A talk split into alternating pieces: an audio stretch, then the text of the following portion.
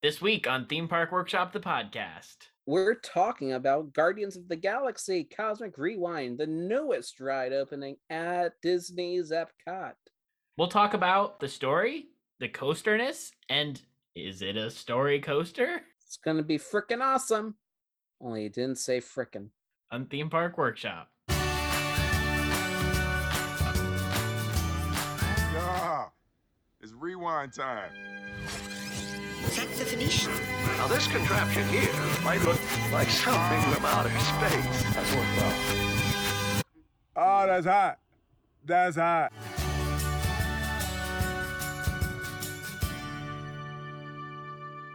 Welcome back to Theme Park Workshop, the podcast. My name is Jonathan Edward, and I'm here with my co host, Adam Johnson. Hi, I'm Adam Johnson. I'm the co-host. I feel like that felt like like more professional than usual. But anyways, we're back for the Theme Park Workshop podcast, and this week we're talking about Disney's newest, latest, greatest, most epic. Oh no, that's that's not the right word. Attraction, Guardians of the Galaxy, Cosmic Breakout, Rewind, Mission, something, right? Ah, Um, you know the professionalism you're talking about. Um, I hate to break it to you, Jonathan. I think we lost it. Uh, yes, Guardians of the Ga- no. Guardians of the Galaxy Cosmic Rewind, because you go back in time. That, that that song is not in the ride. If they had used that song, that would have been such a dig at Universal. It would have, and I think it would have become your favorite ride of all time. it it might Screw have. the storytelling, screw the thrill, screw Chris Pratt reading off a cue card. That would have been Jonathan Edwards' favorite attraction, ride, roller coaster of all time because it had the Back to the Future song in it. Yeah, yeah, that's that's very accurate. Very. And you know why, Jonathan? It's because that's the power of love. that's the power of love. Uh, I'm a I'm a big Back to the Future fan, um, and I sadly never got to do Back to the Future the ride. But we're talking about the next best thing, which is Back to the Past, the Guardians, the ride, Where they're rewinding cosmically. the Breakout. Is this a sequel or is it a prequel? Is it even in the same continuity? Do these things matter? I think these are the questions we're going to unpack today in Yes. part. Yes, we're going to be talking about every aspect of Cosmic Rewind. So, if you have not experienced it yet and you would not like to be spoiled about any aspect of the attraction, turn away now. X out of the window. for the view. Leave a comment, ring the bell, subscribe. You know all the jazz. But um, yeah, you for your purposes, you may not want to listen to this episode, but Yeah. come back later because we're still going to be here. We don't take down our podcasts yet. um, so the first thing that we need to point out is that we were graciously invited to a cast preview of this attraction by our friend Chandler DeRoche. So thank you so much to Chandler for inviting Adam and I out to experience this attraction. And we actually were able to get two rides in on it, uh, full queue experience with pre-show.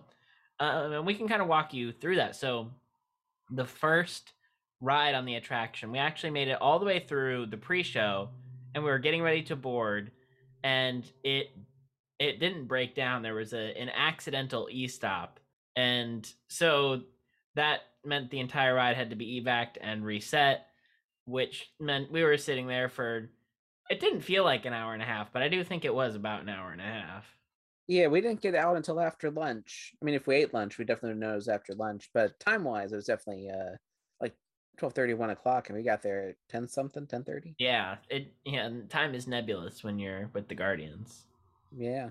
but Especially I just realized Nebula's not in this ride.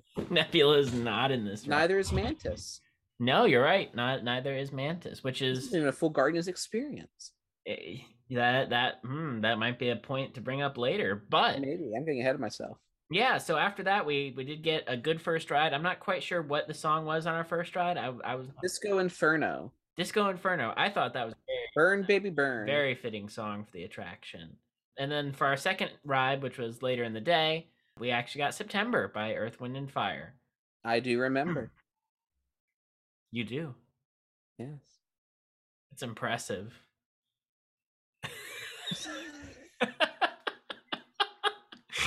it's impressive that you remember because this ride's storyline is perhaps one of the more forgettable attraction storylines. I think I think let's let's go ahead, you know, this is theme park workshop. This is the break down the story, the the the Greg Grabaric theme park story circle analysis workshop. You're you're right. We've really dropped professionalism for this episode. But yes, the story of the attraction. It starts in an alternate timeline. This is not direct MCU canon, but from what we can tell, the events of the first Guardians film are canon to this timeline. This very much so appears to take place between Guardians 1 and Guardians 2, uh, based off of the cast of the Guardians, as well as, you know, the references to the Guardians saving Xandar. Uh, we say this is an alternate timeline because of the villain and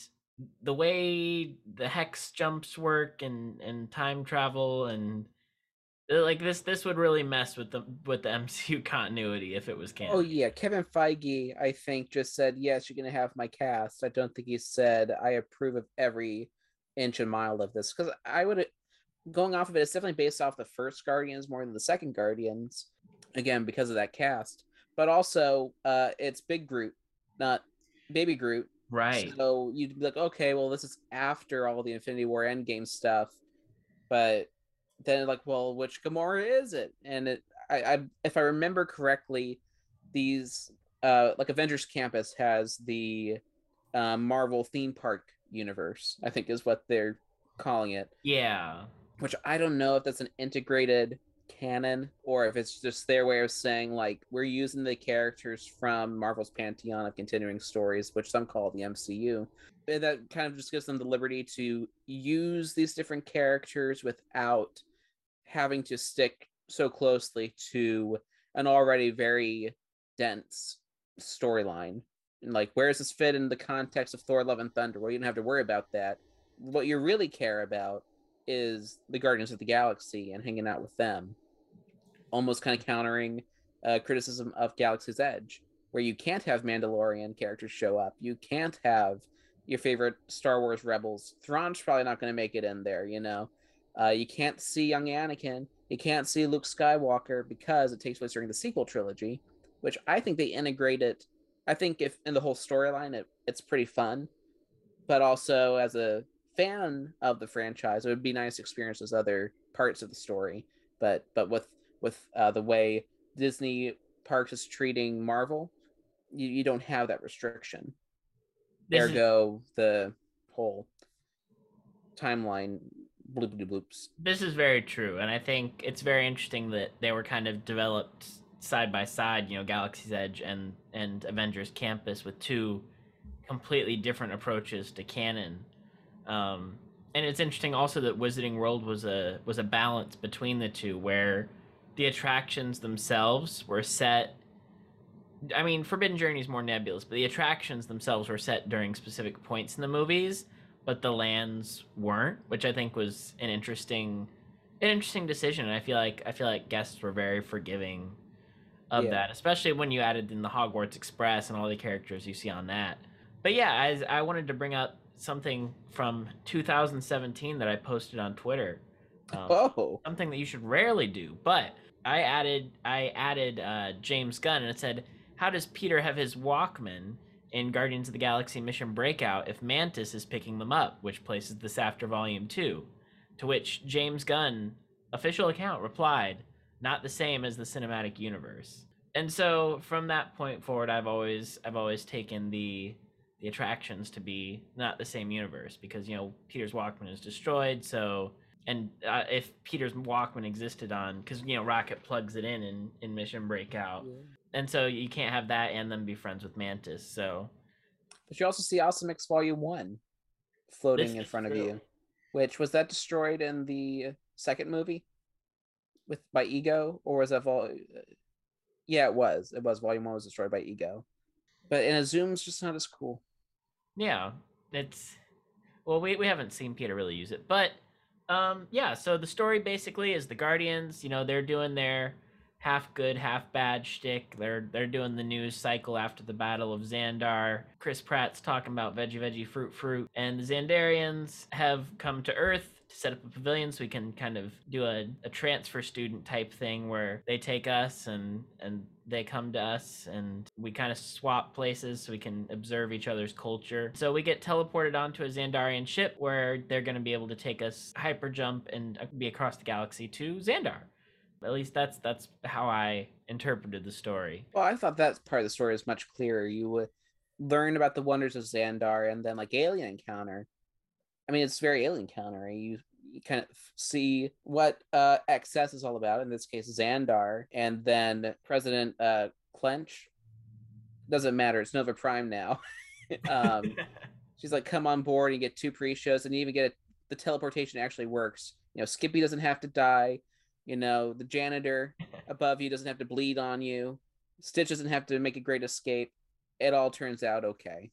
Yeah, so you get teleported up onto the ship, but as soon as you're teleported and you're about to, you know, move forward, Eson appears and is like, "Yo, I'm a I'm gonna take that that cosmic generator.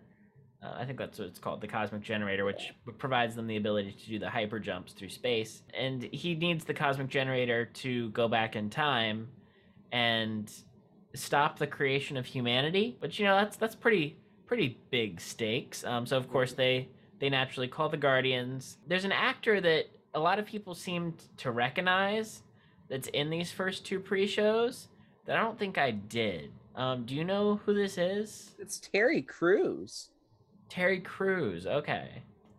You don't know Terry Crews, do you? I this don't a name know. that means nothing to you. Oh my word, Jonathan Edward. Um, Old Spice, but a but but power. He's the Old Spice guy. He's a Brooklyn Nine Nine. Aaron Sorkin's the Newsroom. He's a wonderfully um lighthearted presence whenever you put him in anything. Oh, Jonathan, you need to you need to watch some Terry Crews. I need to educate myself. But yeah. he's he's excellent. He he does so much with the material that he's given and really I think the audience really seemed to connect with his performance and his character. And then of course so the Guardians show up and they're like, "Yo, this guy is bad news." But they're also like, "You know what? We need to evacuate the ship, get everybody out of here." So we have escape pods, which, you know, that's that's a really cool way of framing the vehicles is as escape like escape boats, lifeboats. Unfortunately, the Guardians think that um, they need to send us after him so that they can follow him. But when we go to follow him, the Guardians are already there. You know, the the story. This is this is where it starts to kind of uh, break down. Um, but you, so you, you get on your escape pods, you start the ride. Uh, the Guardians are like, "Don't worry, we're all in this together." And then you go into a room where you know Eson is there and the Guardians are there in the ship, and then uh, time travel happens, and then you're rocking through space to some tunes. I, I from what I gathered on two rides, we see the formation of the Milky Way. Um, we obviously see the moon. We go around that, and Eson. We steal the generator back at some point, and Eson gets defeated just like Ronan the Accuser was in the first Guardians, where a line of Xandarian starships wrap around him and create like a force field, which is presumably why one of those is outside, since it's such a crucial plot point in this attraction, you know, to the defeat of the villain. Uh, Eson goes down like a chump. Very much so. We make we make the jump back to um, Epcot. Epcot. Uh, every person comes out tired, and then we get a personalized goodbye with the Guardians, where they welcome us to the Guardians, but also not really. Um, as the music continues, and we we unload. Did, did I miss anything? Did I miss any any crucial plot beats in there? I mean, you got the gist, and I think it, you know, whether it was accurate or not, I think the impression is still important because I, my opinion is, and we'll get into the analysis, I think, right after this. Leading up to the roller coaster portion, I think it does a pretty good job of laying everything out. And then once you blast off, things get a little bit less clear. Yeah, But uh the so the Guardians have already kind of hightailed it. They're somewhere else, and we end up on the Xandarian starship or the cargo ship. something like that. From from there, the celestial Eson. I don't know how you picked up his name. I think you were you like blogging the wiki or uh, uh, stalking the wiki or something. Uh, yeah, no, no, I I definitely saw that in a press release beforehand. I just thought it was a funny name, so it stuck in my head. uh, well, Eson steals the Xandarian, the Nova Corps cosmic generator to go back in time, which isn't its normal purpose. Its normal purpose is to transport you somewhere else, not someone else. Uh, but the reason we get on these escape pods is because Terry Crews is like, we got to get these guys out of here. And Rocket's like, even better, since we can't get to the portal in time and y'all are, you can't go anywhere without your cosmic generator, let's just send them out into the black hole and we'll track them. That's how they get to where we are. Okay. Yeah. So we like immediately go out the airlock because the black hole, the jump point, is literally right outside the starship. So we go out the airlock into the jump point, and that's when that scene happens, the that video scene Right. where Zendar or not Xandar, the Eson, he's like, You should never have come, you're gonna lose. And then Peter Quill starts the tunes, and Eson's like, What's that noise? Which Chris Pratt takes great offense to. Says, Noise, no one's gonna stop rock and roll. You get blasted back to the Big Bang. Immediately they get the generator back. Like that's resolved very quickly. You kind of see it on a screen if you're paying attention, and then you just flash back and forth as banter happens until, as you said, he stopped like a chump. Um, compared to other Celestials in the Marvel Cinematic Universe. Uh, wow, they. Y- there, you know, there's there is a lot to be said about how this ride, you know, handles its story. Mhm. And I, I wanted to touch talk a little bit about kind of like the development of the attraction because I know go I was t- I was telling Adam that like I remember this being announced while I was in high school, and this was when James Gunn got canceled on by Disney, where he wasn't he wasn't going to come back for Guardians three, uh, which is why DC picked him up. Um, but the Guardians Rewind had already been announced, and one of the big selling points was that you had James Gunn to work on it creatively. And so the Imagineers were scrambling because they were also going to film the scenes just on the set of Guardians because it's so easy to just say, hey, we have all the actors here, take an extra day and film the ride versus we need to assemble this group of people to film the attraction. It, you know, that's a lot of work to to just get those actors all together. And that was something at which they were still unsuccessful um, because Bradley Cooper is most definitely not here. Despite returning for Mission Breakout, it appears for one reason or another he was not in Cosmic Rewind, which is I don't know if it was necessarily a choice by Disney. I I have to wonder was it was it financial? Did he want too much, or was he just like could not be bothered to do it? Because I think both are both are very plausible. I mean, Universal could have shaken an arm and a leg at uh, Daniel Radcliffe and Emma Watson, but they were they were pieced out by the time Diagon Alley came around. They were like, "No, I we, we're moving away from this." Um, but yeah, Brad because Bradley Cooper did Mission Breakout, it's just very it's a very very confusing situation. Maybe he was putting so much time into his five minutes in licorice pizza.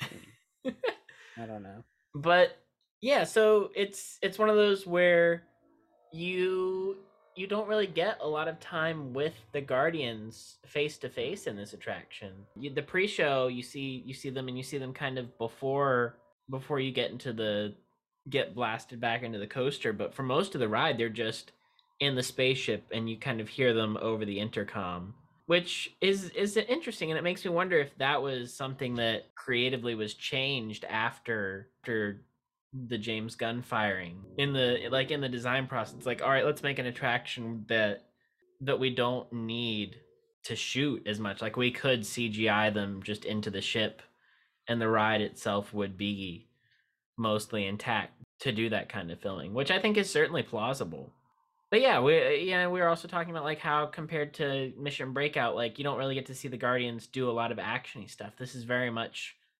just a ride that is about fun and feeling like you're in space and like like in the middle of a space battle with the Guardians, which you know is certainly that is certainly a really really cool concept. Yeah.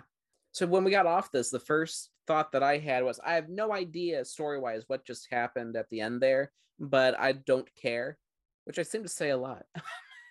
but you know, just like as an enjoyer of things, I very much enjoyed the thrilling experience that I had, and I enjoyed the cue and the pre-shows leading up to it. So like the fact that sure it's the center the center point of the uh, storytelling that that ride portion, but it also was just a small part of it that Right. one thing got swapped out for another, but the other thing is still there, and the effects and the ride films are built around the story. And when you go back and watch it, it does so effectively. I think my my uh, thought is it's kind of the same issue that we had with Hagrid's the first couple of times we wrote it, where not every story beat was, or not story beat, but dialogue point and what's happening next per se was entirely clear. Like how many people know to hit the purple button on Hagrid's the first time they ride it? Right. It's because my thing is my not my thing. My thought is perhaps it's kind of just a sensory overload happening as Yeah. you're getting you're learning a ride for the first time on the first day and and stuff where you will pick it up on future rides you'll pick it up on future watches not so much like it's poorly told or maybe they just start prioritizing other things in a certain moment like thrill and so i don't i'm i'm giving it the benefit of the doubt by saying it's a Hagrid situation where it is told effectively, but maybe not clearly the first few goes, but it, you'll pick it up on future rides. But I don't think it's in the way like Skull Island Reign of Kong is, to bring up our one of our favorites, where that one you understand what has happened. Yeah. It's overwhelming because you're watching two screens side by side. There's a lot of shaking. There's a lot of stuff, and the cue itself is when it was the way it was with scare actor and all that. It's a very oppressive cue, and like there's a lot going on in that experience. But you walk out of it going like, I know what happened. I, I can tell you what happened. You might not know every detail that happened. You pick that up on later rides, same with Spider Man, but you understand what happened. This is different. I felt like I didn't know what happened, but I it's also you're going very fast and you're doing a lot of coaster things. Like for me, I was focusing a lot on the coaster things when I was on it more so than the story things. That's just that's my storytelling thoughts, the, the thoughts on how they told the story. Yeah, well, I think you that you make a good, for a good segue to uh, the coaster portion, which is absolutely incredible. I think Hamana hamana. like everything about the sensation of floating through space that this attraction gives you is done to perfection. Like the spinning coaster is used not in a way to make you dizzy or to give you an out of control sensation. It's used to keep you on your toes and to subvert the curves of the track so that you don't feel like you're on a track. You just feel Yeah. like you're floating. Um, which I think is just absolutely brilliant and used to fantastic effect for this attraction. I think more even more so than Space Mountain, it feels really like you are just zooming through space to the tunes. And that makes this just so much fun to just like everybody is in a good mood while riding this. There's nobody that's bored. There's nobody that's like oh well i'm i'm not impressed with the story because i know like you said the story takes a back seat for the coaster fun for that excitement of just hey we're here we're floating through space listening to fun music and seeing wild stuff go down briefly as as we're here.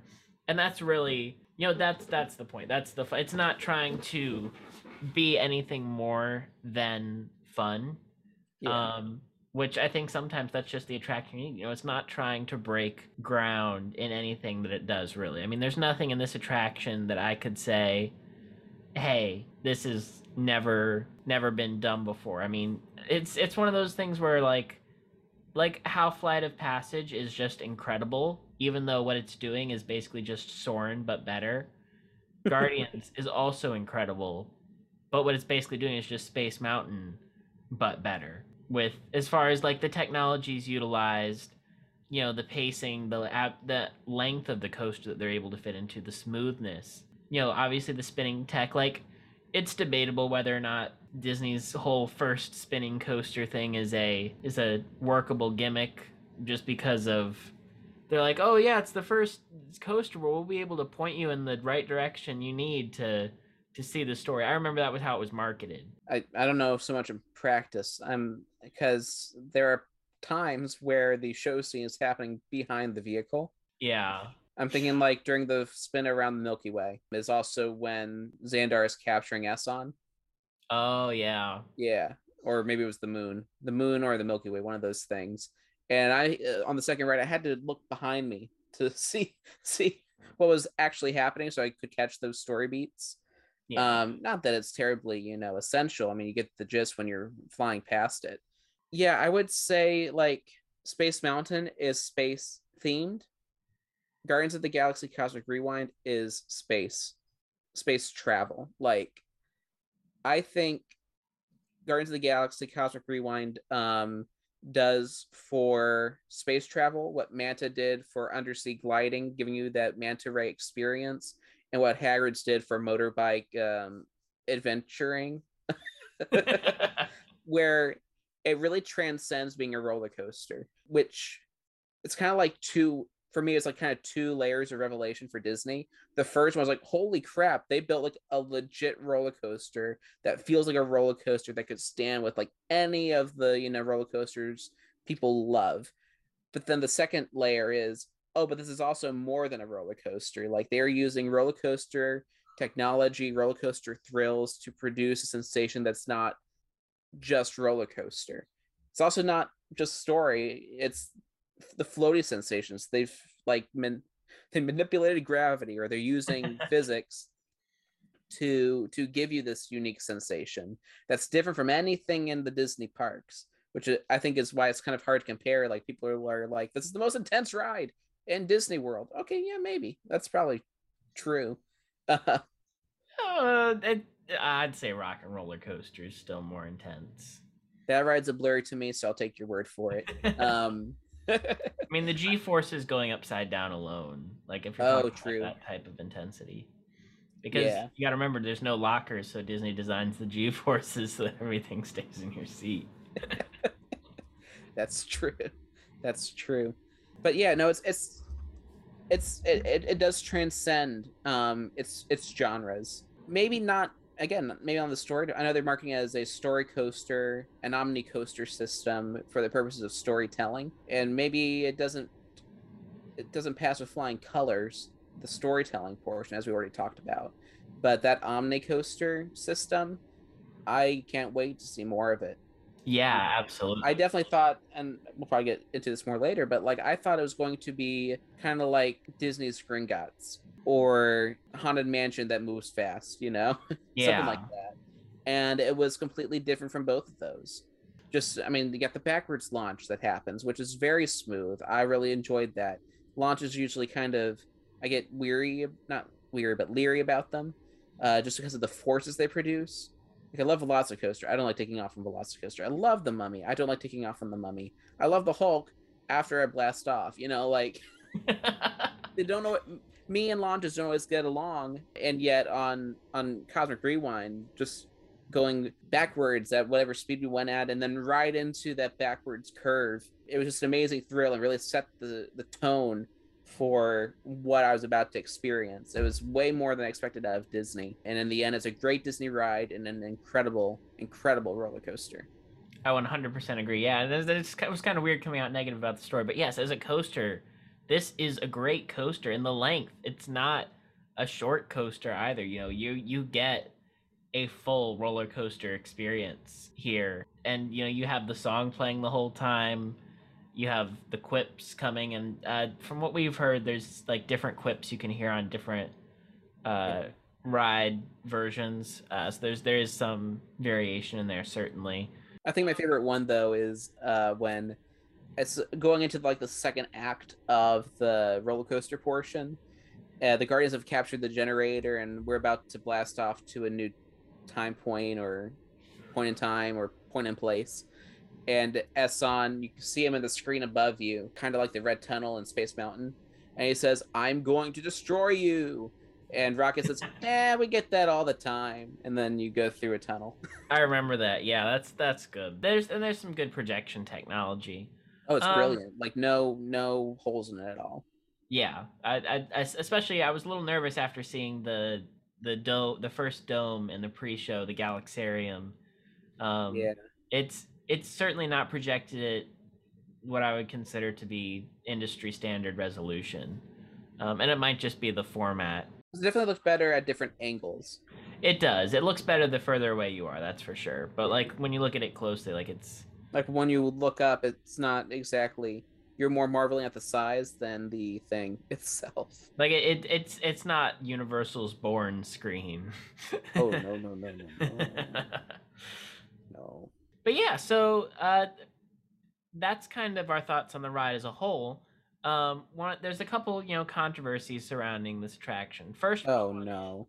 uh, no, no, no, no, nothing, nothing major. Just uh, like, should this attraction have had animatronics? We saw the rocket animatronic in Guardians of the Galaxy Mission Breakout. Uh, the first concept art piece released showed Rocket and Groot standing by the ship, implying that there would be animatronic. And of course, there was that wonderful article that said that Rewind would feature animatronics before it was redacted to have that part removed. Given the whole tired, uh, tiresome screens debates about Universal and animatronics, this is an interesting, an interesting piece to add to the conversation. D- should it have had animatronic? Would that have improved any aspect of it?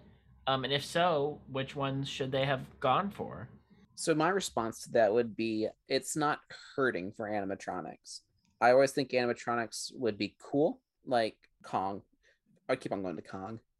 Our channel is basically half Kong at this point, but it's a screen ride, but that Kong at the end is a really nice added flavor. Um, Rise of the Resistance kind of mixes a whole bunch of things, and some animatronics are a lot better than others. Just putting that out there, you know. Yeah. Hux is not an attractive face, uh, not not an animatronic form, you know. But um, so I think it would be really cool to have seen these guardians or some of the guardians brought to life in animatronic form, or heck, in the conversation we were having, you said having Eson be an animatronic, even if it's a very limited one like Kong, uh, Yeah. would have added some extra flavor to it. uh, just just a waist up animatronic, like so that you could see his scale, like even if it was just his head on an axis, like to see the size of the eyes, like add a, let maybe even just add a glow effect on the eyes. Don't even build the whole animatronic, just do an eye light rig that Yeah. gives the implication of scale since you're in the dark. Could have been Yeah. functional, but yeah, I think like just a moment to see physically the scale of Eson, maybe even circle around it, would have really helped the stakes of that. And then obviously do a B mode where you projection map onto the thing. I mean, that's what Disney does with the castle and works perfectly fine. So I think that was that was a missed opportunity to really make Eson stand out in guests' minds because I don't even think the average guest will come out of this ride and be able to remember that Eson was a part of it. I think after about two hours, he will be erased from their memories, and that's that's just like I don't think he's going to become an iconic meme as as theme park attraction villains have been known to do. You know, like Elsa, Kylo, or, or something like that. Yeah, yeah, and I and his lines aren't even that memorable either. I think the best one he's got is not where, when, you know, in the pre-show. Uh, they definitely gave Dave Bautista the best lines as Drax, not not Dave the villain. He he is eating this up. Yeah, um, but just to kind of wrap up on the animatronic thoughts, just to kind of put a bow on that. Um, unless you want to unwrap it and kind of talk about it a little bit more. I don't know. Um, um, yeah, again, I don't think it's hurting for it. Would have been nice. I don't know if the story would have been terribly um, enhanced or otherwise with one. Again, animatronics are always cool, but again, with the story that they're telling and the way that they're telling it, it didn't feel like, you know, this was this would have been a ten out of ten if I had seen a Rocket Raccoon. And I know there's also the argument too, and I've seen on Twitter, and then you know it's a very fair argument, is that the, storytellers are telling the story. They choose what they're writing. They can choose to have an animatronic in there and work that in there however they want. You know, it's not like, well, it doesn't work for the story. Guess we can't have animatronic guys. But from a guest experience, I didn't need one. I do wonder if the reason the Rocket and Groot animatronics were scrapped, like how soon they knew Bradley Cooper wasn't going to be a part of it, and maybe they didn't want to draw attention to to a Rocket animatronic if you didn't have Bradley Cooper voicing it. I feel like, especially with the actor that they got to replace him, who doesn't doesn't even really sound close. It kind of sounds like his compared his rocket compared to Bradley Cooper is like Will Friedle doing Chris Pratt on the animated show.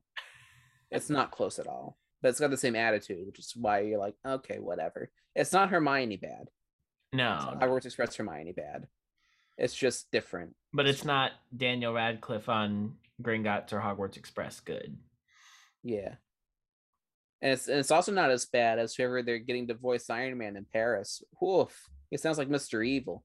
Oh, I haven't looked at that yet. Oh, but- it's really bad. I think it's the same actor they got for uh, What If as well. Because they're not paying Oh, Robert Downey Jr. $15 million to do a voice, Oof. or whatever his paycheck is now these days. Friday, get me on the air, all platforms. I know we're going to interrupt a lot of cat videos, but this is important. Affirmative. You are broadcasting. Tony Stark here. You may know me as Iron Man. After all we've been through, I realize that the world needs more heroes. And guess what? I'm working on a campus for training the next generation of heroes right here in Paris. I mean, let's face it, I can't be everywhere at once. That's that's tough. Yeah. oof. But yeah, so that's that's kind of our thoughts on the animatronics. Personally, it it works as an attraction. It doesn't. Epcot has plenty of animatronics elsewhere. If you want to see animatronics, Epcot is one of the parks that's not not lacking in animatronics. And with how they handled Frozen and everything, like if you want to see high tech animatronics, they're there. You can see them. I don't think this is a ride that anybody will say falls into the screens trend of being uh lazy or you know falling back on screens because it has nothing else because it, it has so much more. I do want to talk about one of the more interesting uses of screens in this attraction which is the first scene after the first lift hill where you're you're out in space. And really the way it's set up is just the, the roller coaster going flat through a room through like an S bend and a 360 degree turn, and then kind of setting itself up for the launch. Which I don't know. That was I don't know if that effect completely worked for me. Like the whole room is blacked out, and like all the actions taking place on the screen, which you're turning to face, and the screen is also squinching as you're moving by to make the perspective appear right. And to me, I don't think that fully worked. I like I wasn't I I wasn't really tricked by that effect in the way that I guess I felt I I could have been. I get it because it it needs the story needs to be set up there and you need a screen to tell that part of the story. But I think that that bit at the start I think took me out of it a little bit just mm. because of it literally is you're just moving around the room and they're just controlling what direction you're facing so that it feels like a cohesive scene. I don't know. How did you feel about that scene? I think when we went into that room, I'm just thinking, oh, this reminds me of Dinosaur. Um, there's a scene in Dinosaur about halfway through where there's kind of a break from the dinosaur hunting, and you're just kind of like being whipped all over the place as you make a curve into what the other side of the show building. So I was just kind of nerding out about that com- connection that I made to really care. But I did think that the projection was super crisp. Yeah, Um, can that was gorgeous. The squinching, the the curving, I don't know. The uh, and you know, I guess it's supposed to be space, but they don't have the the fiber optics or the disco lights going off either compared to the and the rest of the attraction does that. Yeah, So I mean that's missing. But I think I was just too in awe of the whatever K projection that they have going on and you're like, this is like dinosaur, yeah. Um to really to really care too much yeah, that's like the only part you really get a clear sense of what is going on too that's true. and then they project like the whole like cosmic rewind part really really effectively like the flashing and the colors and all that it's just really neat and it you know, transitions right so awesomely into the launch hallway. I agree with There I agree with that. I think the actual rewind effects, like the colors and everything, is so well done. Yeah. So it leads it leads into it greatly enough that I'm not even thinking about any negatives with that scene. That's fair. That's very fair. You don't need too much. Do you think this ride fits in Epcot? This is another thing that has kind of been hotly debated. You know, is it is it cheap to say that Star Lord visited Epcot as a child and use that as a uh, as a gotcha uh, and try and kind of do the whole Wonders of Xandar parodying the Wonders of Life? Uh, Chris Pratt making some veggie, veggie, fruit, fruit, and Horizons references for the the Epcot homies, and um, yeah, there's there's there's a lot to unpack about how this ride reacts to Epcot and its its place in Epcot. Personally, I think it fits just fine. You know, it it works. I think once the other side of Future World is finished and we see Moana and like like you know nobody complained about the seas with Nemo and friends being brought in. I think this is as organic as you're going to get. I also think that it's in a weird spot with Mission Space right next to it, so having two space themed attractions back to back. If you count Spaceship Earth. Three, yeah, three. So three attractions that take you to space and that close vicinity is Kind of time travel it's it's you know it's it's maybe not in the the best spot. Would it work better in Hollywood studios? I think I think you could you could play with the premise more and have more fun with it if it was in the studios. But I don't think it's a a bad fit for Epcot or a bad replacement for Universe of Energy. From what I hear, not at all the bad replacement for Universal Energy. so before we move on, we actually made it a point to make time for everyone's favorite segment, the Balthazar Banshee beat.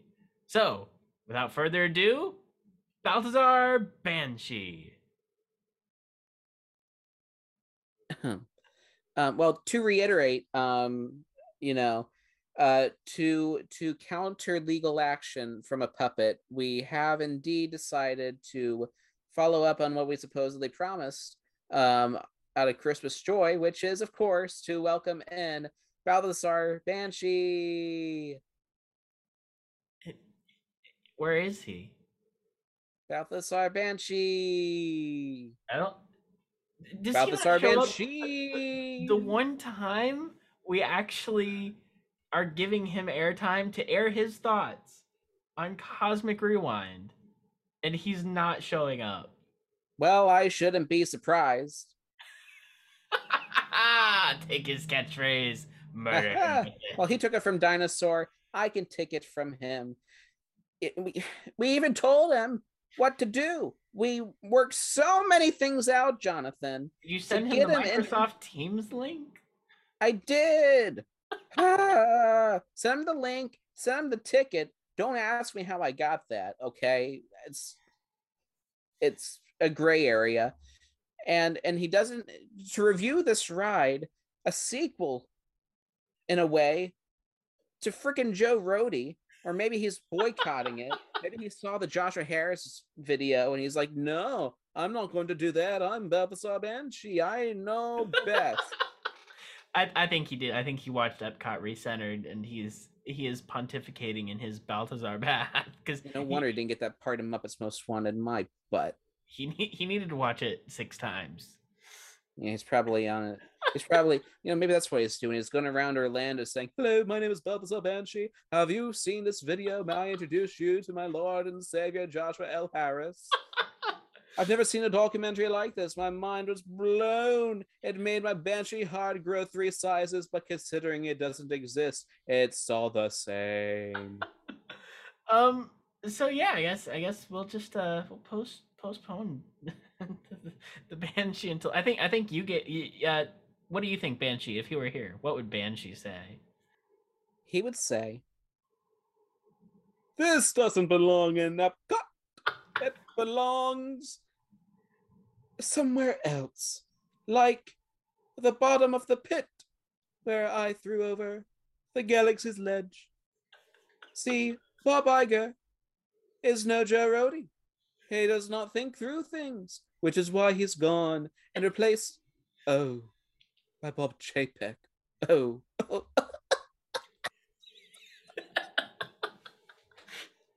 so as you can see, it is good good company of a bad monopoly, like the time that Jonathan tried to play, and it was so bad, I disappeared, and he was sad and alone, and then he found a fiance. That's I what think- I would imagine he says. I don't know if that's actually what's going to say. I kind of disappeared there. Am I okay? No, no, yeah, you're you're okay. You're good. You're back. Okay. I, I, I agree. I think I, went to a dark place. I went to the mind of Balthazar Banshee. You don't want to go there, Jonathan. Yeah, yeah. I think I think you made a lot Never, never once should you do Balthazar Banshee. It's a weird, weird spot to be in. No, I I promise. I promise. I I'm I'm not even going to attempt it. like like no, I. Yeah. So let's let's let's move on. Let's let's, let's forget about our our dear friend, our dear friend Balthazar, and go ahead and move on to the next thing. Uh, if you listen, getting serious now. If you listen to the last episode we did, you will realize I'm not an Epcot expert. It's the park I probably it's a it's the major park I know the least, at least in this area, this Florida area. I've only spent half days there. I've never spent a full day at Epcot. so I'm not the one to ask, does it fit? But what I can speak to is the experience that we had at Epcot with Guardians of the Galaxy Cosmic Rewind. And I can tell you that it did not feel out of place. In fact, it kind of told the narr- a narrative, at least the order of attractions we did. We started out with Cosmic Rewind, which, you know, imagines a future where we're meeting aliens. I mean, at the if you break it down, you know, to its basics, this is, but what if aliens, right? Yeah. What would that be like? It's very similar to Alien Encounter, but also completely different from Alien Encounter, but like in concept. You know, Yeah. what if we had aliens? Maybe that fits more Tomorrowland than Epcot, but I think in Future World, you can think about the future. I guess now it's not Future World, it's World Discovery. Nevertheless, I think it still works. And I kept on telling Jonathan, I was telling Chandler as we were going in, the music and the design going into the pavilion, it felt like classic Tomorrowland, old school Tomorrowland. It felt like um what I imagine old Epcot was like. A score, the music felt like you know the Epcot entrance loop that everyone's listening to while they're doing homework. It feels like Carousel of Progress and People Mover and and all that. Um, which is what I consider retro futurist Walt Disney. Like those those aesthetics, those vibes go into that. So Yeah. it felt like Disney going, and is it all fictional? Of course, yes. Um, does it talk a whole lot about energy? I didn't pick up on anything. Um, we were also, it was a sh- relatively short wait to experience it, so we weren't hanging out in the queue too much to grab every last detail of its storytelling, or maybe not storytelling, but like the little details that would thematically touch upon other things. Now, Adam, you're you're telling me that that an attraction in which the primary MacGuffin is a generator doesn't touch on energy. Uh, it's not the same as Bill Nye and Ellen telling me about the future that generators can have and X, Y, and Z. You know, no, no, I, I know. I was I was just joking. I know, I know, I know.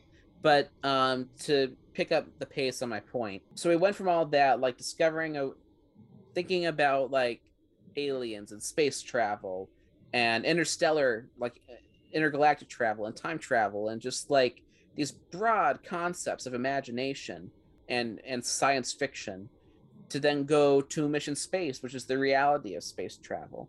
Yeah. It's like, okay, we were just kind of had our head in the clouds, but now we're actually going into a spot that attempts to simulate what we can actually do today, present, what what is happening when we do go on these um, great adventures and missions. And then from there, we went to uh, the land. We did Living with the Land, where we're like, okay, so we've talked about the science fiction, we've talked about um, the places outside of this world, and now we're gonna learn about how the world we're in, what we can do today with it what what's how can we live with the land uh the earth that the world that we do have. Now what do we do? That kind of thing. And then of course you got world showcase and and all of that um and like learning the cultures of the world that we do inhabit and the cultures that actually do exist before us. I thought it was a really and, and then spaceship earth how as we ended the day with um just how we've progressed in a certain way with with what we do have and how we've found holes in what we have to communicate for example and to innovate and take te- technology and ideally dream about what's next. I, I just felt like having that narrative experience through epcot guardians never once felt out of place. It had a different vibe it had a different tone for sure. It's a roller coaster for crying out loud. You know, it's not you go on Living with the Land, you go on Cosmic Rewind. They're two different rides, but I feel like in the totality of at least the future world sections, it, it all kind of ties together. Yeah, I, I do think so. This grand story that that um this World's Fair is telling. Yeah, honestly, I think Ratatouille felt more out of place It did. than than than Guardians did. Uh, you know, kind of thinking back to it, and yeah, yeah, I, I I would completely agree with you. The more that I think about it, the more that I feel Epcot. Once they get that center done, and once everything is is you know Humpty Dumpty's been put back together again, this is gonna be a really solid cohesive park. Like even the small things that are starting to show, like the different cafes and things all using the same font and having just a more like like people people might be like oh this is this is too too modern too bland but i honestly think it's an improvement from being stuck in the 80s like just you know kind of the we were walking into the connections cafe the open airness of it all the you know the the big glass windows the um like the the pieces the art pieces hanging from the ceiling you know the creative light fixtures you know it's been described as like a a, a college cafeteria type Or an airport. or airport yeah but you know it it feels cleaner than that. It feels sleeker than that. It feels more modern. And honestly that's what the center of epcot needs. The center of epcot just needs to feel modern because it did not feel modern. And so if that's if that's where we end up is just that epcot feels modern but not futuristic i consider that an absolute win because the epcot is not stuck in in the 80s and you know we don't have the electric umbrella that just is the electric umbrella you know i mean Yeah, i'm I still the electric umbrella. It's not missed. I mean, like, I'm still confused as to why they cut the the big three story pavilion that was supposed to be, Yeah. like, kind of the icon of New Future World. But, you know, with everything that's going on and with the fact that, you know, Soarin' is, you know, has at least the new high res version. Living with the Land still exists and has has been upkept very well. Like, there's still activity there. It doesn't feel like abandoned. Uh, I living was so moved by that ride. I know off tangent, but that ride's so moving, dude. It is.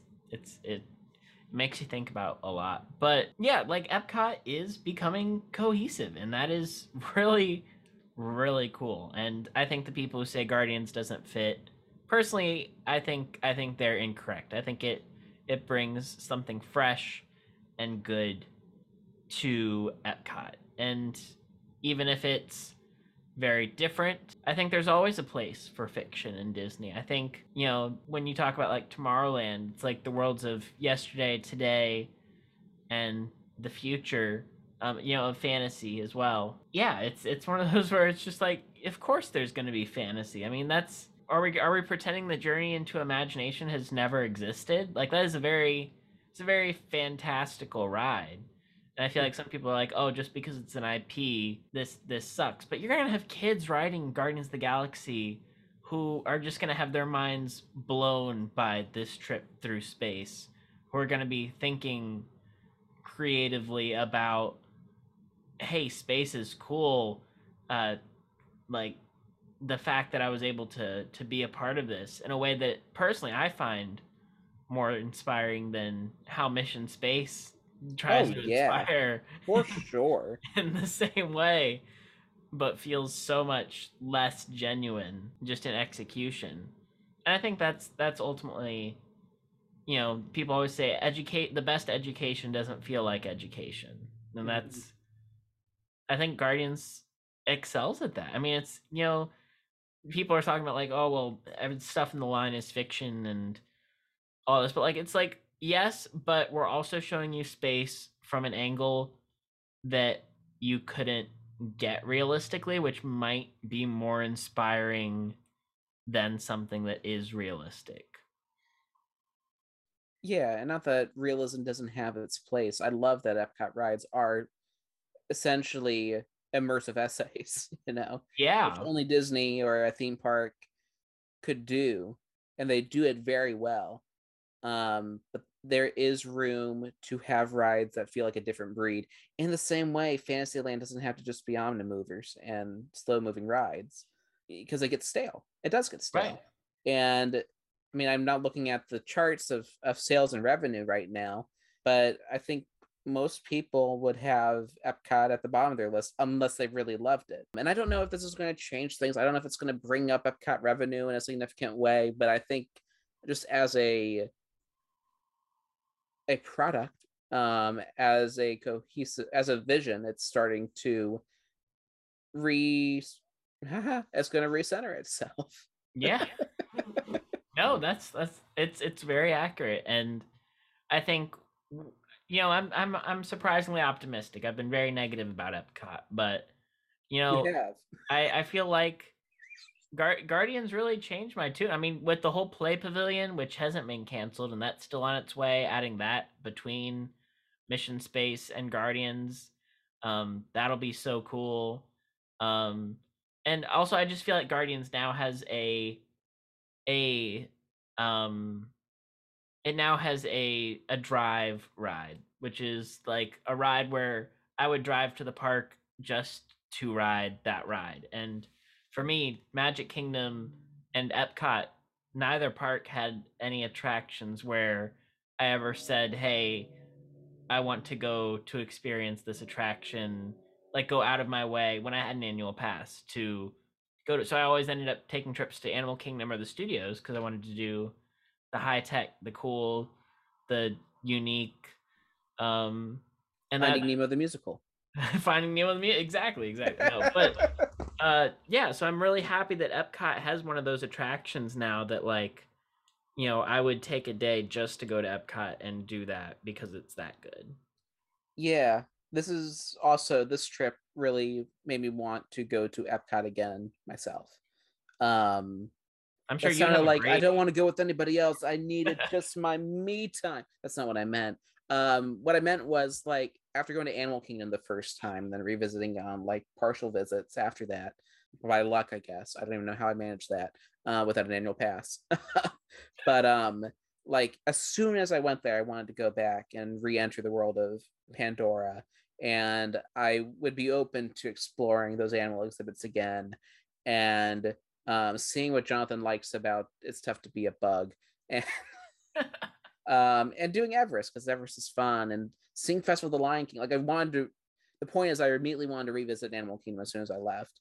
Magic Kingdom, I always leave with a smile on my face, and then I end up waiting an hour for a, a boat, and then by the time I get home, I'm like, well, that was I part of that was fun. Um, and Hollywood Studios is just a, it's a thrill, even though I don't understand the navigation of the park, but it's still a thrill. I want to go back. Um, wow, I was really like passive aggressive there, wasn't I? Um, Epcot, Epcot just never ended up in those zones. I was happy with my half days. Sure, I never got to experience everything, but what I experienced, it was fine, I guess. But but after riding Guardians twice and wanting to ride Guardians again and again um, on future visits and doing Live in the Land and wanting to do Live in the Land on multiple visits and and everything, you know, this I'm finally like, okay, yep, I can see myself paying Disney money to go again and working through that whole gosh darn stupid reservation system, uh, which I can part you know somewhat speak to because I've we're going to Hollywood Studios, you know, this summer, so we had to do that. And i'm very very excited to to hear your trip report from the studios this summer yeah, I'll, I'll try to I'll try to give it. but yeah, um, to agree with you in way too much time of a reply. Like you were like the little thing, I was the novel. Um, I completely agree with you. I I I joined in on the Epcot nagging, um, but now now I can see myself really going again and really enjoying that. Um, not just because of Guardians, but because how everything I'm realizing Epcot now. It coalesces. It, Yeah. It is functional, and you know what? It's it's taken them a while to get there, but I'll be very happy when you know all the greenery is in place, the Moana area is open. Can't wait for Moana. I'm sure it's not going to be like the biggest thing ever, but like I like that's a great movie. Yeah, and once Ducktales World Showcase Adventure, uh, hopefully that still, I I really hope that goes through because that gives such life to World Showcase when it was Agent P. Just the the fact that there were so many Easter eggs just everywhere, hidden in plain sight.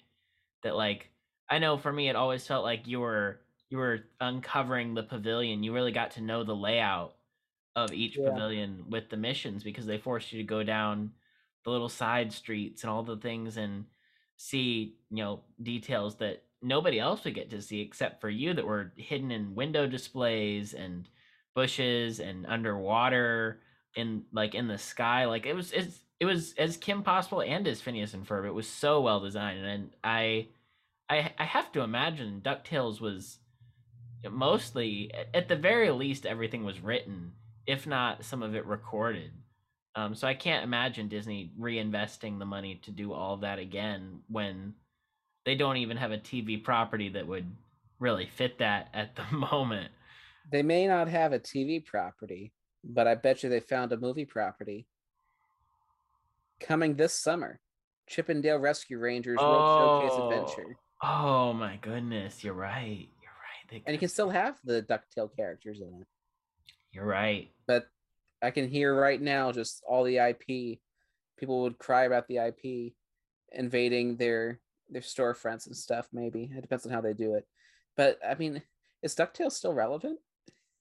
I mean, Uh, I know it's a great show and all that, but The 2017 one was never like its popularity in my eyes declined as the show went. Like it it hit the big nostalgia splash at the start and it it never really grew and like it, it grew in like fandom, but I don't think it ever grew in general public popularity in the same way that like a show like Amphibia went from being completely unknown to I'd say it's it's somewhat in the public consciousness. And the same with uh, Big City Greens, which is Disney's current big hit with four seasons and a Disney Plus movie. But you also have to think like the characters, like would the Big City Greens characters work in Epcot's World Showcase? And I would argue no, they wouldn't. Um, I would argue the same for Ghost and Molly McGee, although I could see Ghost and Molly McGee working slightly more, but still not, still not great. I really do think the Ducktales characters were perfect.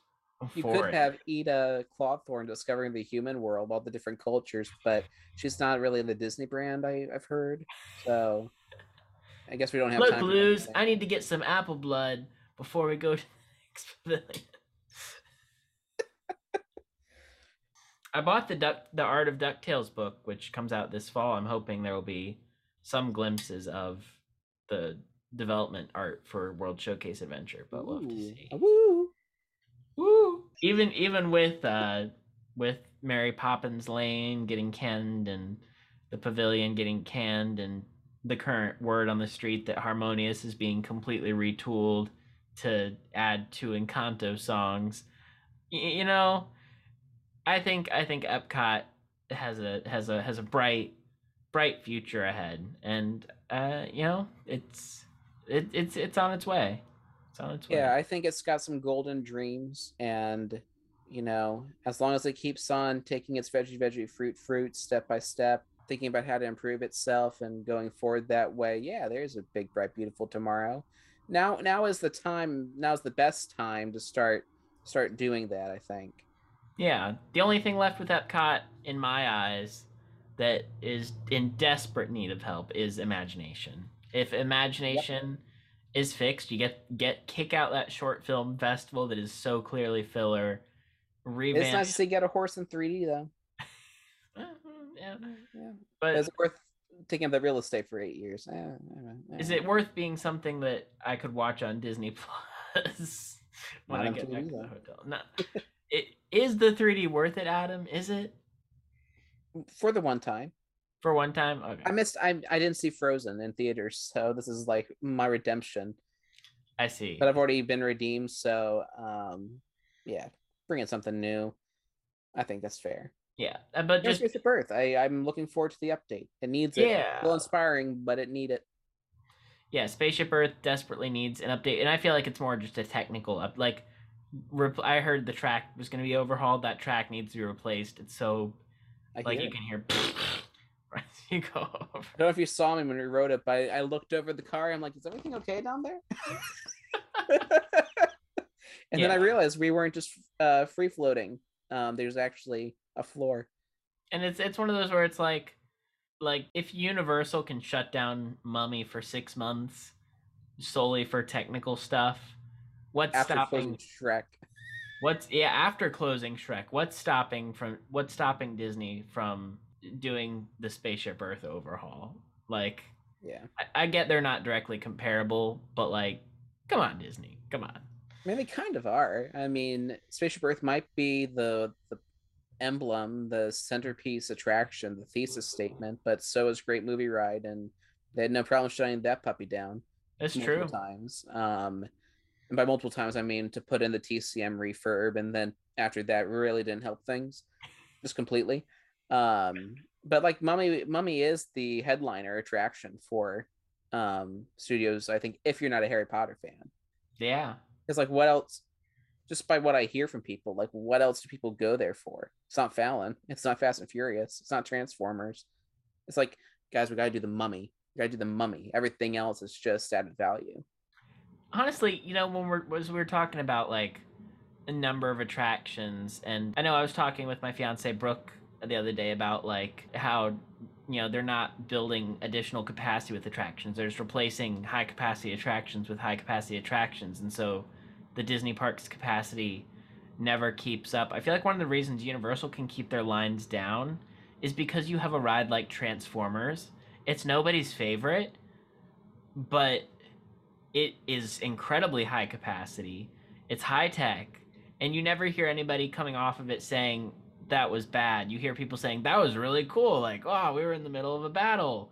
Um, you know, it. I think it I does- bruised my side, but yes, it, but it does what it needs to do. It eats people, and Universal put that where there was just a low capacity show before in the middle of the park. And so, you know, like like it's it's not the standout. But when Universal built that, they added capacity and they they added a, a good attraction. And I feel like Disney just needs more of of that type of thing.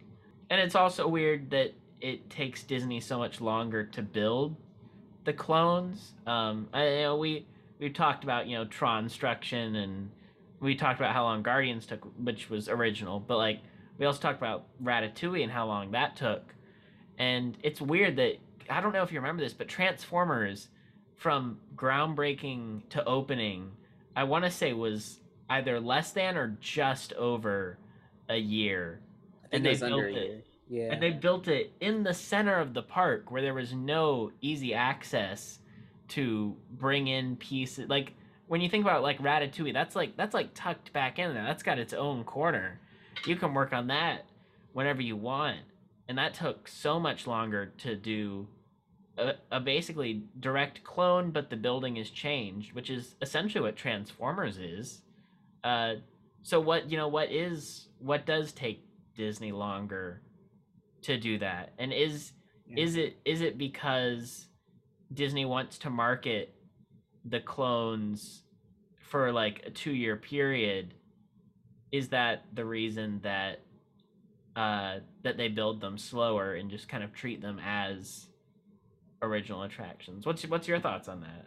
yeah. I don't know. I don't know if the two-year marketing on Ratatouille really. Uh, Yeah, that that's Is it- That's fair. sure, it's take- take back 65 minutes. Sure, it's one of the longest waits in the park right now. That and Frozen, but it's also because they're the new kids in town, and they're Right. good rides.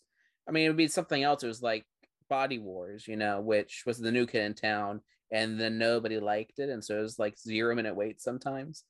Yeah. Um, I just watched like Defunctland video today, which is why it's on the mind. Um, but um, no, they're I mean they're new kids in town, but like a 65 minute wait, you still get that at Magic Kingdom on your 10 most popular rides. You still get that at Hollywood Studios on half your rides. Um, I think if like Ratatouille really blew people's minds, you'd be seeing uh, Flight of Passage wait times, but you don't. Yeah. You just melt in the queue. um, so I don't I don't know if it's a two year marketing. Um, my guess is maybe they're just so spread out because they're also building the Skyliner at the same time. That's very true. Skyliner was a big project. and like each park had some sort of construction going on. I think maybe except Animal Kingdom, but they're still re-envisioning and budgeting their new entertainment. Right. Uh, They just have more parks to work with in the country than Universal does or SeaWorld Yeah. does or Busch. Um, although Busch kind of took a bit with Gwazi there. I guess you can blame the Panini, but I don't know. Um, but yeah, my my assumption is it's it's just you got a lot going on, and so it's going to take longer. Doesn't have to take longer, I don't think. Yeah. My ignorant self says, but I don't know. In the end, at the end of the day, though, it's open now. Like when it opens, Yeah. you don't even think about how long it was. I mean, maybe if you're always going, but I don't. So I go. I'm like, yeah, I can't believe Jonathan was how old? You know what? High school, sophomore, junior Yeah. when this was announced. But I also sat through the Kingdom Hearts 3 way for 14 years, so everything is, you know, small potatoes. Relative, yeah. Yeah.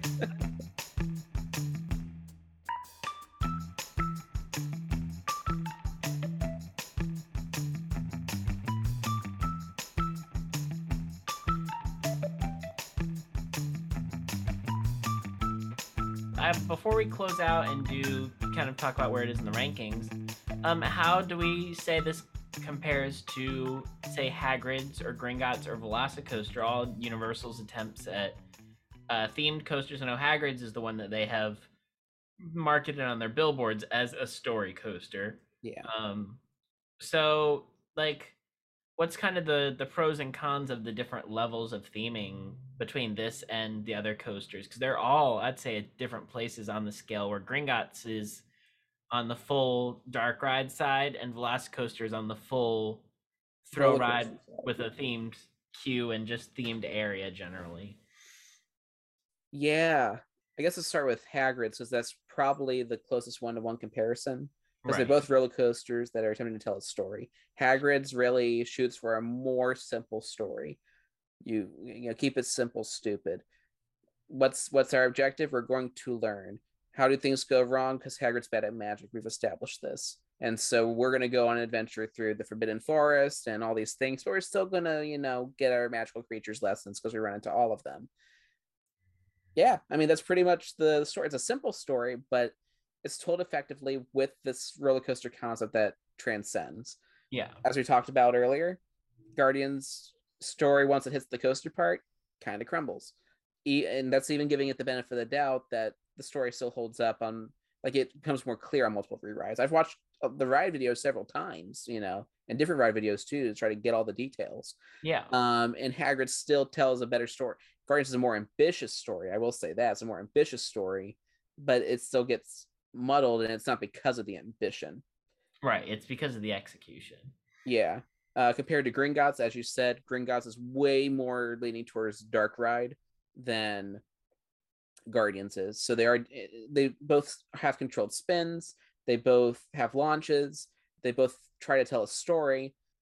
Gringotts is just a lot more successful in telling its story because it stops multiple times to make sure you get the show scenes. Which, if you're there to watch a story unfold, that's awesome. But if I honestly thinking about it right now, if I was in a theme park where Escape from Green Gringotts and Cosmic Rewind are right next to each other, I'd probably go to Cosmic Rewind. Story be darned, just because the roller coaster experience is more thrilling. Now, some of those G forces you really feel, so I probably you know skimp, uh, you know, go over to to Gringotts um, after two rides, and then kind of you know warm myself back up to Cosmic Rewind. Um, I guess it really depends on where you sit too.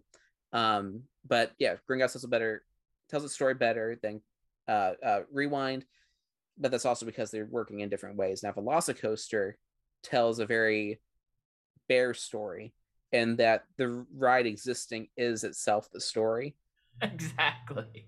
But similarly, the buildup is very exciting. It uh, is. for Cosmic Rewind and for Velocicoaster. Uh, the acting is a lot better in Velocicoaster, I think, um, in the pre-show and the queue stuff than in Cosmic Rewind. Don't know what happened with some of the characterizations. Also, it's too much fun to care a whole yeah. lot.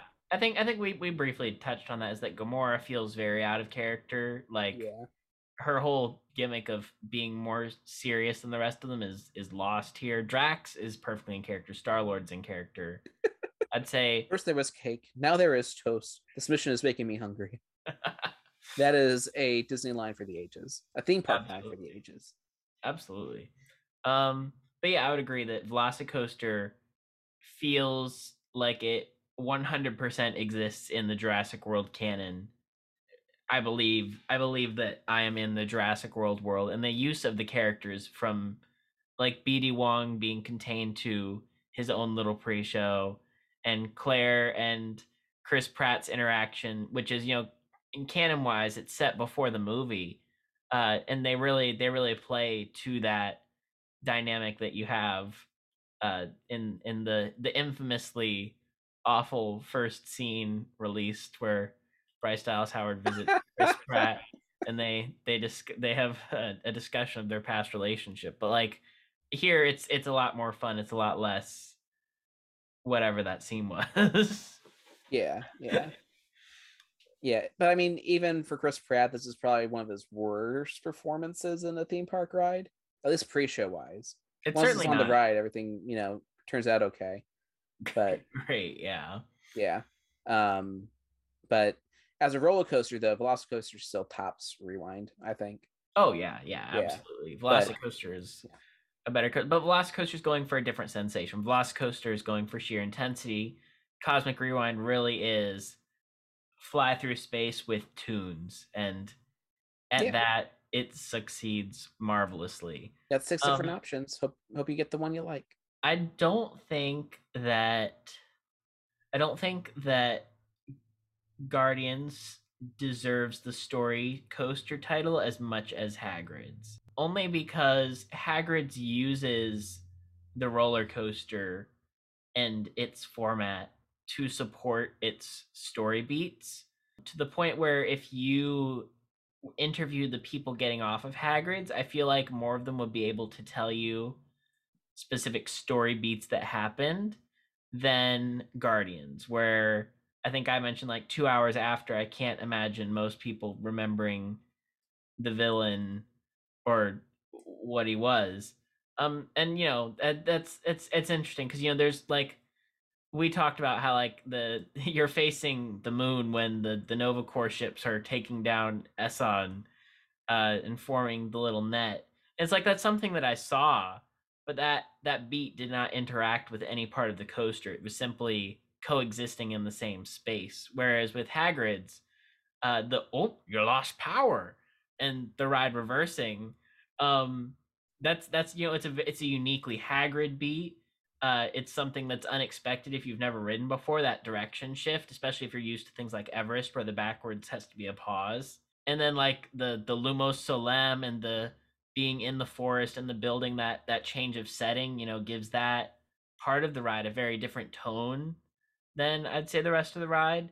And then also, you know, you you do have the full sized Hagrid animatronic. You do have the full sized fluffy animatronic, and each one of those is given like the coaster slows down so that you can absorb that it's there. Um so yeah, I think I think Hagrid's elevates it it takes the format of the coaster and applies that to its story beats and says let's make each part of the coaster a story beat and uses them to interact whereas Guardians the story is playing out but you are very much just in a whirlwind of flying through space which is is fine i just don't think i don't think it aspires to be a story coaster in the same way that Hagrid's does, or you know, Gringotts, which really is just a dark ride with coaster segments. Um, but yeah, I think I think Gringotts only Gringotts only has coaster sections because if it didn't, you would have people rioting that that opportunity was not taken. Just because that that is that you watch that scene in Deathly Hallows Part Two and you're like, this is a theme park ride. Mhm. If you don't adapt the coaster portion of that, um, Same with the hippogriff scene in Azkaban. yeah, yeah, very true. But yeah, so uh that's that's kind of our thoughts on the the comparison of the Orlando story coasters. How does it place in your rankings as far as Epcot rides, favorite Disney, all that good stuff, Adam? So I don't have a hard ranking for Epcot. One, as I said earlier, I'm still discovering the park, uh, but I do have a top three. It's just hard to really piecemeal that top three. I mean, when I have to put in comparison with the whole resort, I guess I have a top three. But um, I'd say Living with the Land, uh, Cosmic Rewind, and Impressions de France. Those are pretty much locked in top three of uh, Epcot in no particular order. They all, I mean, just listening to those as my top three, they are so absolutely different from one another. Uh, one is a slow moving transcendental ride experience about how we can better our planet and better interact with it, you know, and all that. One is a rollick and roller coaster ride through, you know, fiction, and the other is a 20 minute travelogue with no dialogue. yeah, but very those- yeah, but I think they all really, really excel in their class. Um, and they don't have those kind of like dated aspects or things that I don't like. Like I know Soarin' is up there for a lot of people. I just don't enjoy my experience on Soarin'. It's done well. I just I'm scared of it actually. um full disclosure, I'm I'm frightened. Um Spaceship Earth again needs an update. Remy's is really immersive, really cool, but uh yeah, you know, it, it's Remy. It's Ratatouille. I'm glad it's there. Yeah. Uh Three Caballeros. I should never have seen the movie. it makes it so uh test track i wish it had more thrilling parts to it um it's over the the thrill part is over too quickly but it does what it does well you know? Um so on and so forth. And we talked about the other things. We don't need to harp on mission space the seas and the imagination because we're talking about where's guardians of the galaxy cosmic rewind. It's towards the top because it does what it does really well. And i like my top three in different ways. And so much so that it's hard to really parse out which one i like more among Yeah, them. that makes sense. My take on on Guardians is it is the best ride at Epcot, um, hands down for me. Uh, I also have Living with the Land is my number two.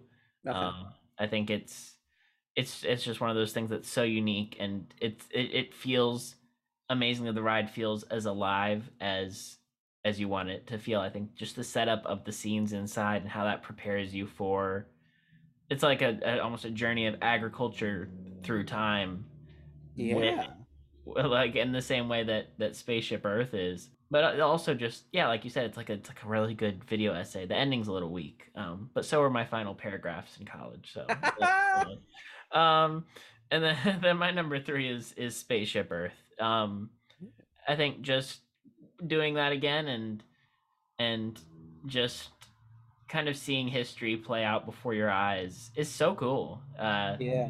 and the way the way everything's handled the transitions the narration um like production value wise i think it's the the mixing is awful. The bu- the bumps are there.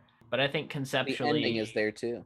The, the ending is certainly there too. Um it, it needs a lot of work but i think as an attraction it's so so unique and so like the the concept and the the execution for its time works. It you know it, needs an Yeah. update but for when it was created and the fact that it was put in this giant sphere and that it fits and that that works is bewildering um and i think it's it's one of epcot's highlights. Then i kind of go down Soarin' i put Ren- remy test track frozen mission space and we'll get to the rest in our epcot ranked episode but uh yeah so that's that's where it ranks for me as far as epcot. As far as disney coasters Uh, like it's Which, certainly one, is- which ones are the ones you're fighting with? it's certainly better than Rock and Roller Coaster, and it's certainly better than Everest. Um, Big Thunder. uh, for me, I think it competes with Space Mountain. I think there is Okay. something about Space Mountain that is just intangibly cool. Mhm. Um, and then there's also uh Slinky Dog Dash. Obviously, no, no, definitely. I think I could I could say Guardians is Disney's best coaster. I think I'm confident in saying that. Yeah, I kind of showed my hand there because I made a big assumption about you. Um, but like with me, I'm fighting Big Thunder Mountain and Guardians of the Galaxy Cosmic Rewind. And if you know anything about me and my Disney opinions, Big Thunder has really jumped each time I ride it. It's just a great one to end the day with. Not so much to wait in, but when you just talk about roller coaster experience, but yeah, Cosmic Rewind's my number one Disney coaster for sure. Yeah. and then Everest, Everest. So it's Rewind, Thunder Mountain, Everest, Aerosmith, because to me that's a big void. I don't know what I don't know my thoughts on Aerosmith to be perfectly honest with you. It's it's a good coaster, I guess. Space Mountain, I've just got issues with it. Mine Train, Dog are kind of tied for. it. I'm glad it's there, sure. Um, and we don't speak about um the other one. Barnstorm.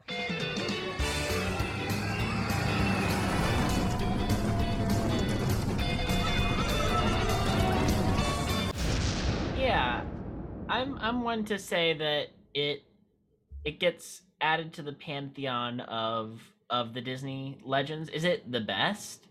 I think that's that's hard to say. I know I know I've talked about in the past that like Millennium Falcon Smugglers Run at studios. I like I like I think I enjoy it and I want to rewrite it more than I do Rise of the Resistance, but I still put Rise of the Resistance as my number one just because I think it is the like it is objectively a better attraction. Like I acknowledge the flaws of Smuggler's Run, even though I have more fun with it. I I still think you know Rise is objectively the best that that Disney's done. I think Flight of Passage is objectively more emotional than Guardians uh, in in what it achieves and what it accomplishes. Um, but it's going for a completely different vibe than Guardians, and I think if you're looking for the most fun ride at Disney, I think Guardians is certainly my pick for most fun Disney attraction because it's got the length, it's got it's got the uniqueness, it's got the sensation, and it aspires to be exactly that, which is pure fun. Like Rise of the Resistance, you want to be scared, you want to be surprised. And Flight of Passage, you want to feel this connection, you want to feel like just overwhelmed with sensation. And Guardians isn't going for either of those things. It's not going for the plot twists of Rise. It's not going for the wow factor of Flight of Passage. It's going for fun. And it succeeds at that. And so I will not say it's the best ride at Disney World, but I'll say it is the most fun ride at Disney World. I think that's a great way to put it. Yeah. So those are our thoughts on Guardians of the Galaxy Cosmic Rewind. I'm sure once all of you get to ride it, or if you've already ridden it, uh, let us know in the comments, uh, in the replies, all that good stuff. Add us on Twitter at Workshop TP. Let us know, like, what what are your thoughts? Do you think Guardians fits into Epcot? Why or why not? You know, is it Disney's best ride? Are, are we wrong? Is is Epcot's new direction not good? Does it need to be recentered? Is it a Taserface for you? I hope not, but it could be. It's your opinion, and that's what's valid, man. For me, it's Yeah. Zardu Hasselfrau. I'm just saying, Zardu Hasselfrau. Zardu Hasselfrau. That's All my right. that's my Marvel reference for the day. We could have also compared to the other Marvel rides, but we're not doing that. We No, we've no. we're way over time. We are we are way over time. Maybe another time we'll rank the Marvel rides. But yeah, that'll do it for Adam and I. Thank you so much for listening to the Theme Park Workshop podcast, and we'll see you next time. This episode has been produced by Adam Johnson and hosted by Adam and Jonathan. That's me. You can follow us on social media at Workshop TP on Twitter and at Theme Park Workshop on Instagram. And you can follow Jonathan at Wesley as you wish on Twitter and Adam at Adam J underscore film. Special thanks to our patrons Landon Kanoki and AJ Dana. If you'd like to support us on Patreon, we have multiple tiers and you can get exclusive content. So be sure to check us out at patreon.com slash theme park workshop. Thank you so much for listening, and we'll see you next time.